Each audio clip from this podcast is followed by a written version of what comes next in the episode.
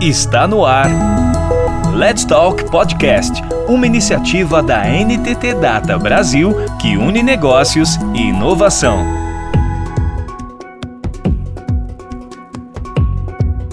Neste episódio, você mergulha no mundo da acessibilidade numa conversa focada na WCAG. Cinco profissionais aprofundam esse tema Éber Anacleto, analista de teste em acessibilidade digital na NTT Data Brasil, Irene Passo Santos, líder técnico em acessibilidade na NTT Data Brasil, Bruno Elber Pereira, líder técnico em acessibilidade na NTT Data Brasil, Jonathan Alves, líder técnico em acessibilidade na NTT Data Brasil e Reinaldo Ferraz, autor, desenvolvedor e coordenador do NIC.br. Olá, seja bem-vindo ao Let's Talks, aqui o podcast sobre acessibilidade. Eu sou Eber Anacleto, muito bom estar aqui com você.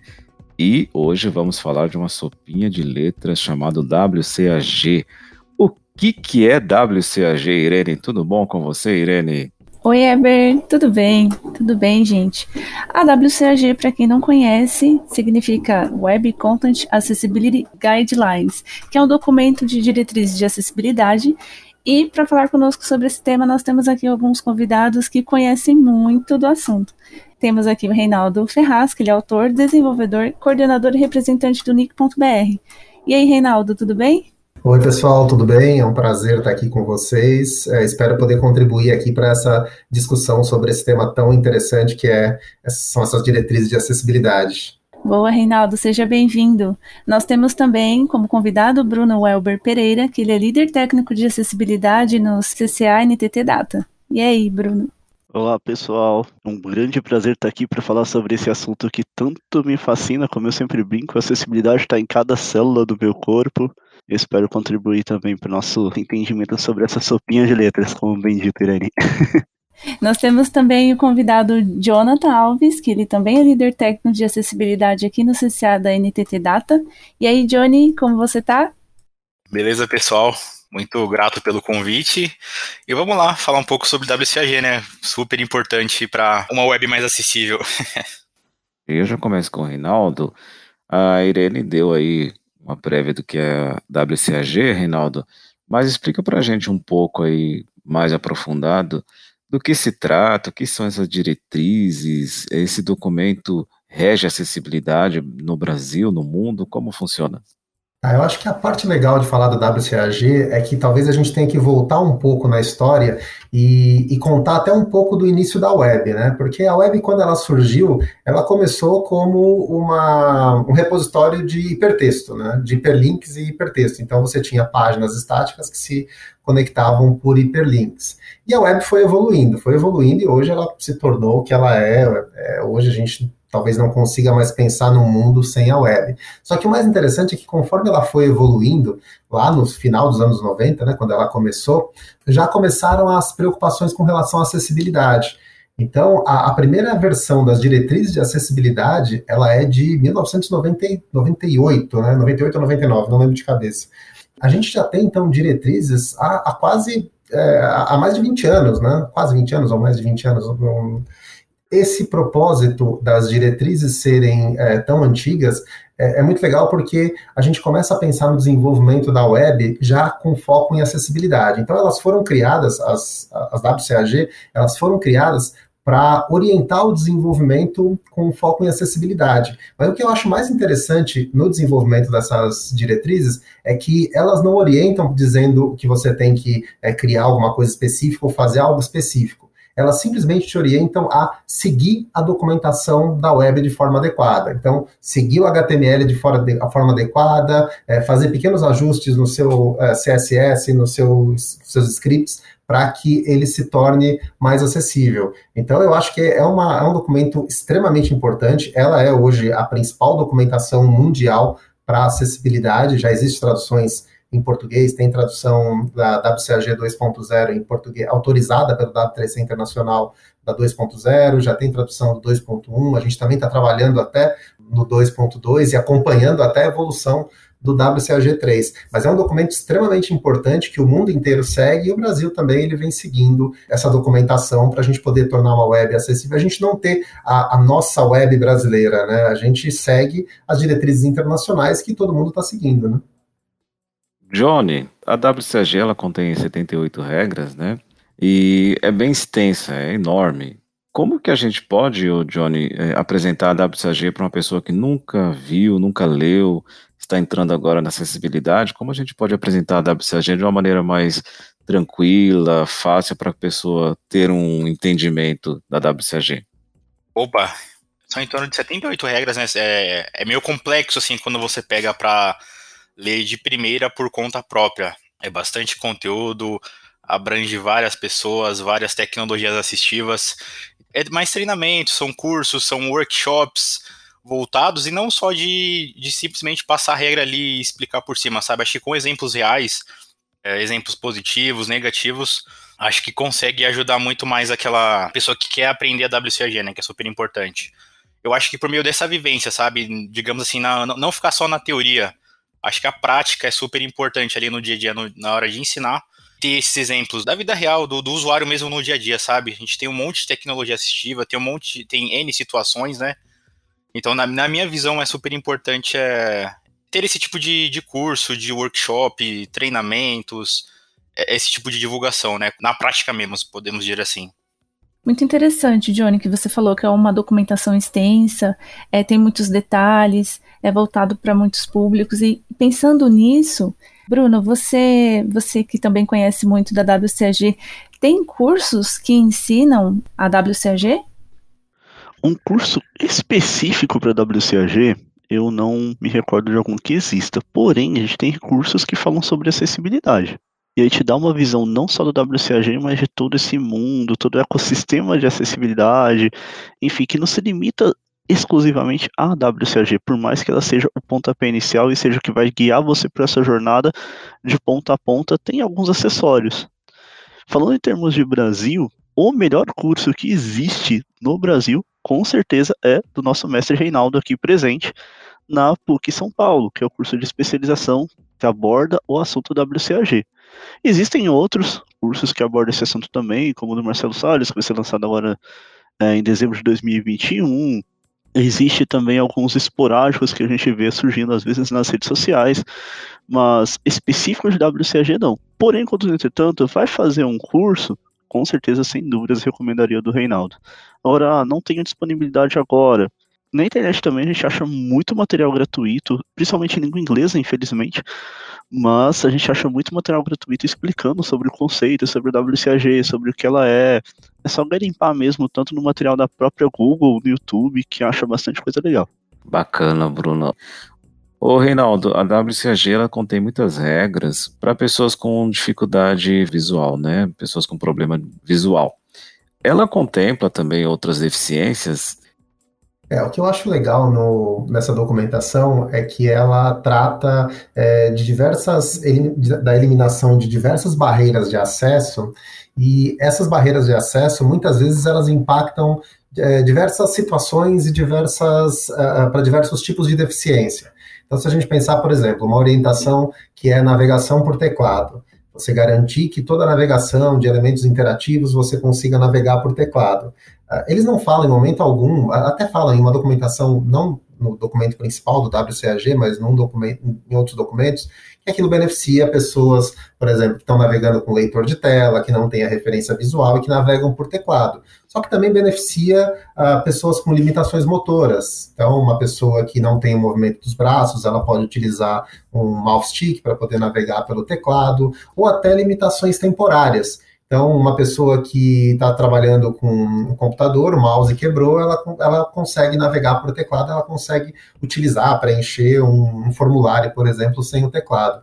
Então, eu acho muito bacana que o WCAG ele tenta envolver o máximo de situações possíveis. Eu digo situações porque não necessariamente ele está focando apenas nas deficiências, apesar de serem as deficiências o ponto principal você focar em pessoa com deficiência, em garantir que as pessoas com deficiência consigam utilizar aquela plataforma da mesma, com a mesma autonomia que uma pessoa que não tem deficiência tem, eu acho que ela envolve um, um espectro muito amplo, que envolve também questões relacionadas a pessoas idosas que começam a ter limitações visuais, até mesmo pessoas mais jovens, né, crianças que usam um outro tipo de interface. Então tem uma série de fatores que eu acho que o WCAG aborda. Por isso que eu gosto muito dessa documentação, porque ela é, é, é, ela é muito completa, ela envolve um, um espectro muito grande, uma abrangência muito grande, para a gente garantir que o maior número de pessoas possível seja contemplada com acessibilidade. Aproveitando esse gancho, Reinaldo, de acordo com a trajetória de vocês, se for colocar numa escala, o que vocês acham que mais interfere para que os sites e os apps se tornem mais acessíveis? Eu tenho dois pontos que eu iria colocar. Acho que o primeiro tem uma questão de desconhecimento da questão da acessibilidade ainda. É, eu trabalho já há, uns 20 anos já com acessibilidade e ainda escuto gente falando, nossa, mas eu nunca tinha ouvido falar sobre isso. Então, acho que tem uma questão ainda de, de desconhecimento sobre o ponto. Mas eu acho que tem um outro ponto que eu acho muito importante, é que quando você vai falar de acessibilidade com alguém que está entrando nesse mundo de acessibilidade, qual a primeira coisa que a gente fala? Você tem que aprender o WCAG.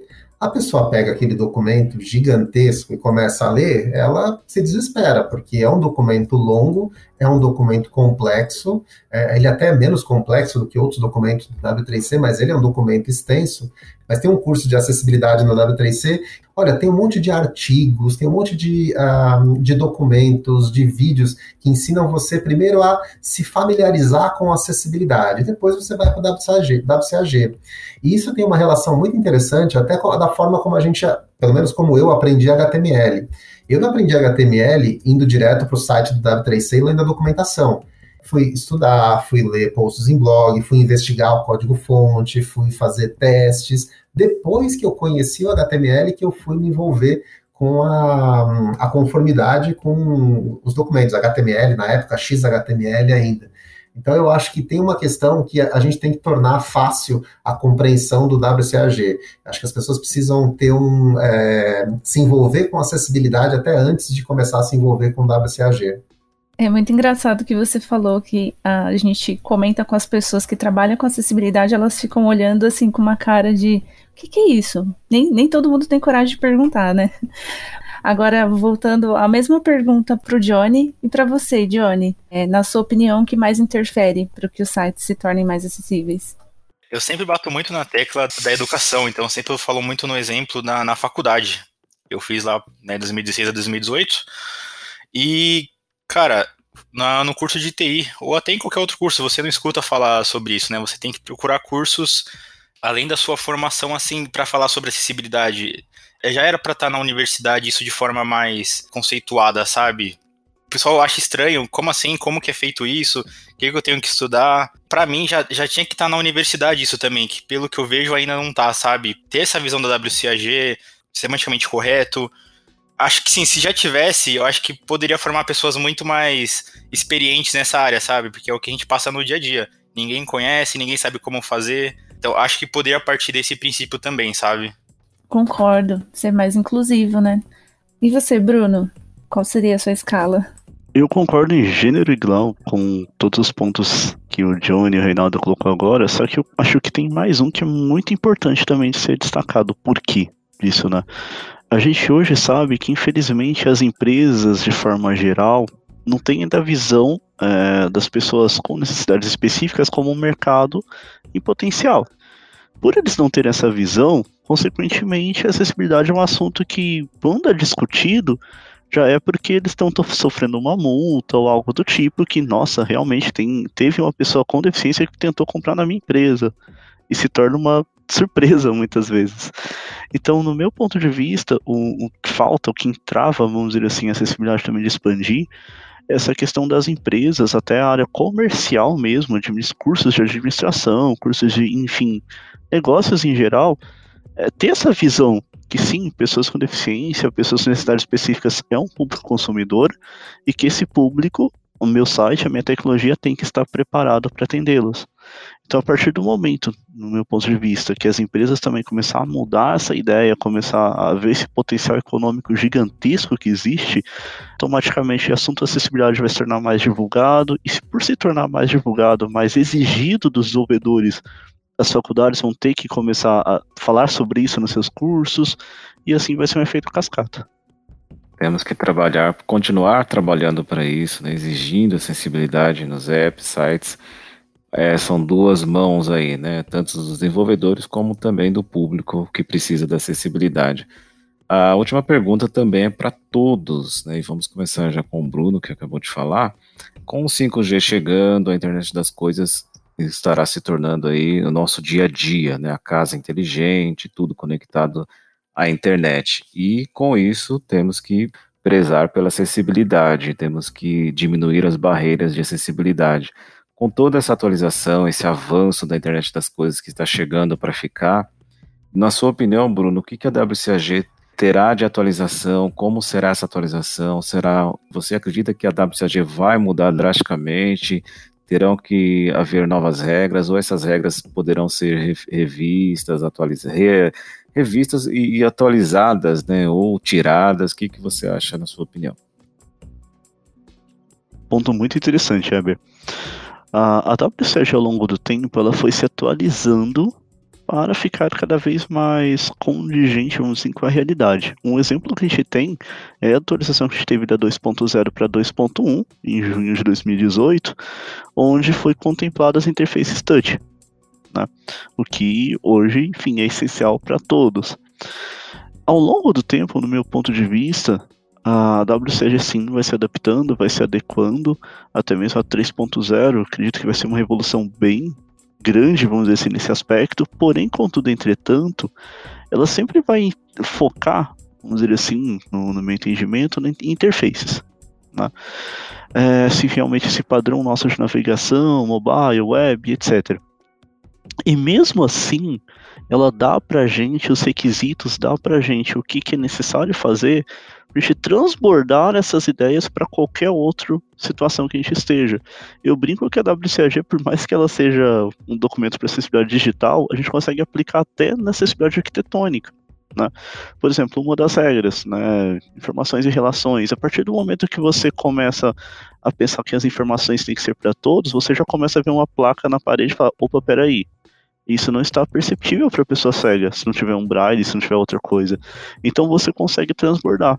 E além disso, né, o que é muito legal, é que a w, o escritório né, de acessibilidade da W3C, já pensando nisso, está lançando e lançou vários outros documentos acessórios, vamos dizer assim, outras normativas, que contemplam cada uma dessas necessidades. Por exemplo, a gente tem uma específica para realidade virtual e realidade ampliada.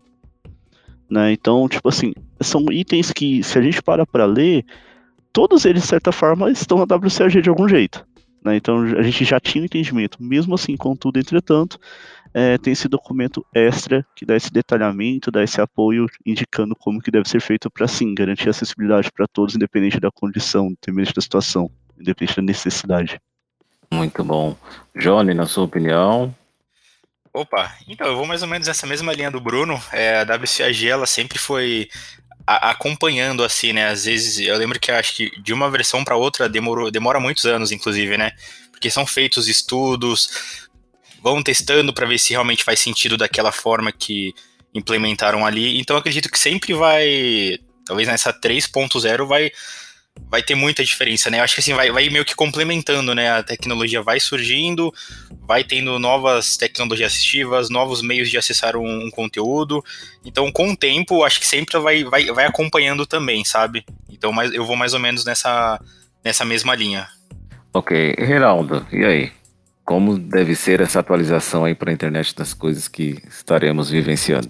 Pô, é difícil falar depois desses dois comentários aqui que envolveram praticamente é, uma gama enorme desse aspecto do WCAG. Mas eu acho que uma coisa que é muito importante a gente lembrar é que o WCAG ele sempre tratou o conceito de device agnostic, né? Então, Uh, se a gente for pensar até no 2.0, que já se falava de navegação por teclado, e pensar que ela saiu em 2000 2009, né? Então a gente já tinha é, começou a ter smartphones, a gente já começou a ter uma série de recursos tecnológicos que a documentação ela não abordava ainda interfaces touch.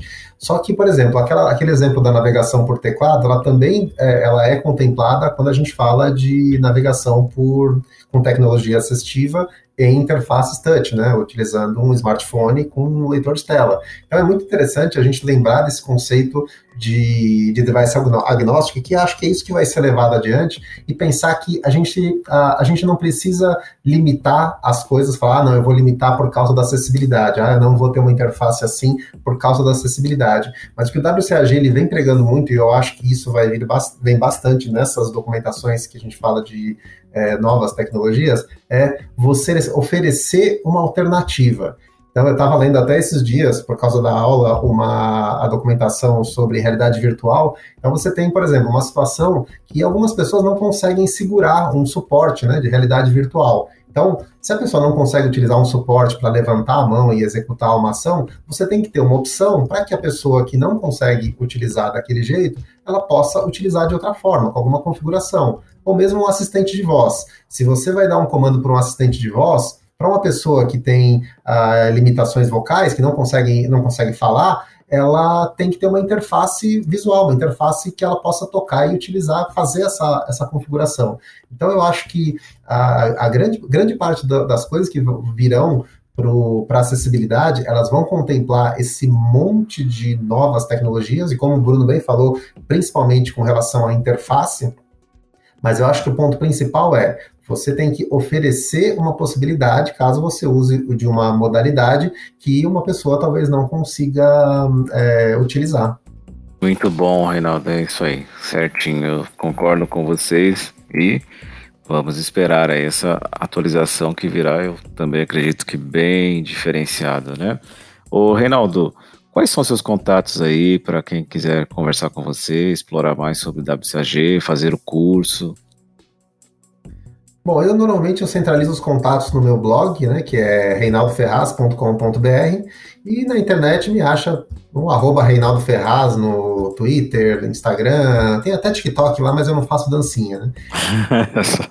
então vocês podem me encontrar, acho que no meu blog eu, eu consigo uh, acompanhar todos, lá tem todos os meus contatos e acho que facilita como, como entrar em contato comigo. E eu estou à disposição, eu adoro esse tema, acho que como todos aqui, eu sou um apaixonado por esse tema de acessibilidade e eu estou à disposição para poder tirar dúvidas, para conversar, até para trazer mais gente para esse mundo da acessibilidade. Com certeza, a gente agradece muito sua participação aqui, ok, Reinaldo? Valeu mesmo. Ô Bruno, e aí, quer deixar o seu contato para a galera, falar sobre acessibilidade da WCAG? Vamos lá, podem me achar também nas redes sociais como Bruno Welber. O Welber se escreve W-E-L B-E-R, Bruno Wilber. E assim como o Reinaldo, acho que uma das minhas missões de vida é justamente prospectar pessoas para acessibilidade. Então, sempre que quiserem conversar sobre o assunto, tirar dúvidas, enfim, qualquer assunto relacionado à acessibilidade, estou à disposição. Vamos juntos, que a, ideia é um dia mudar o mundo para melhor com acessibilidade. Então, sempre à disposição. Sem dúvida. É isso mesmo. Aliás, ô Bruno, tem um site que é um WCAG bem resumido, né? Para quem quiser. Qual é o endereço desse site aí, para quem quiser já se inteirando? Quem quiser ir dando uma lida breve na WCAG, guia-wcag.com. É, esse site é do nosso querido Marcelo Salles, que ele fez um trabalho fenomenal de resumir, vamos dizer assim, a WCAG. Então, para quem quer começar a ter uma visão, começar a ter um olhar, tipo, nossa, como fazer acessibilidade? Começar a ler os cards dele é um excelente ponto de início, que você já começa a ter uma visão sobre as regras, uma visão sobre os critérios, e a partir dali é só mergulhar cada vez mais, entendendo detalhes, situações, os cenários, e aplicando né, as técnicas da WCAG. Ótimo, então é o guia wcag.com. Muito bom, dá uma acessada lá, visita, explora. É um resuminho para você já tendo uma ideia do, da WCAG. É, Johnny, quer deixar os seus contatos pra gente? Opa, é isso também, meu. Pra me achar na internet aí, Facebook, Twitter, LinkedIn. é como meu nome mesmo, Jonathan Alves. Jonathan é J-O-N-A-T-H-A-N. né? E é o jeito para me achar de forma mais prática aí. Beleza? Muito bom, obrigado, Johnny, obrigado, Bruno, mais uma vez obrigado, Reinaldo. E é isso aí, Irene, que interessante WCAG, não é mesmo? Muito interessante, é um assunto que, como diz a nossa líder Vanessa, a gente tem que evangelizar por aí, plantar sementinha no coração de cada um, para que, ter, que possamos ter uns sites e aplicações mais acessíveis. Muito obrigada, Eber. Maravilha.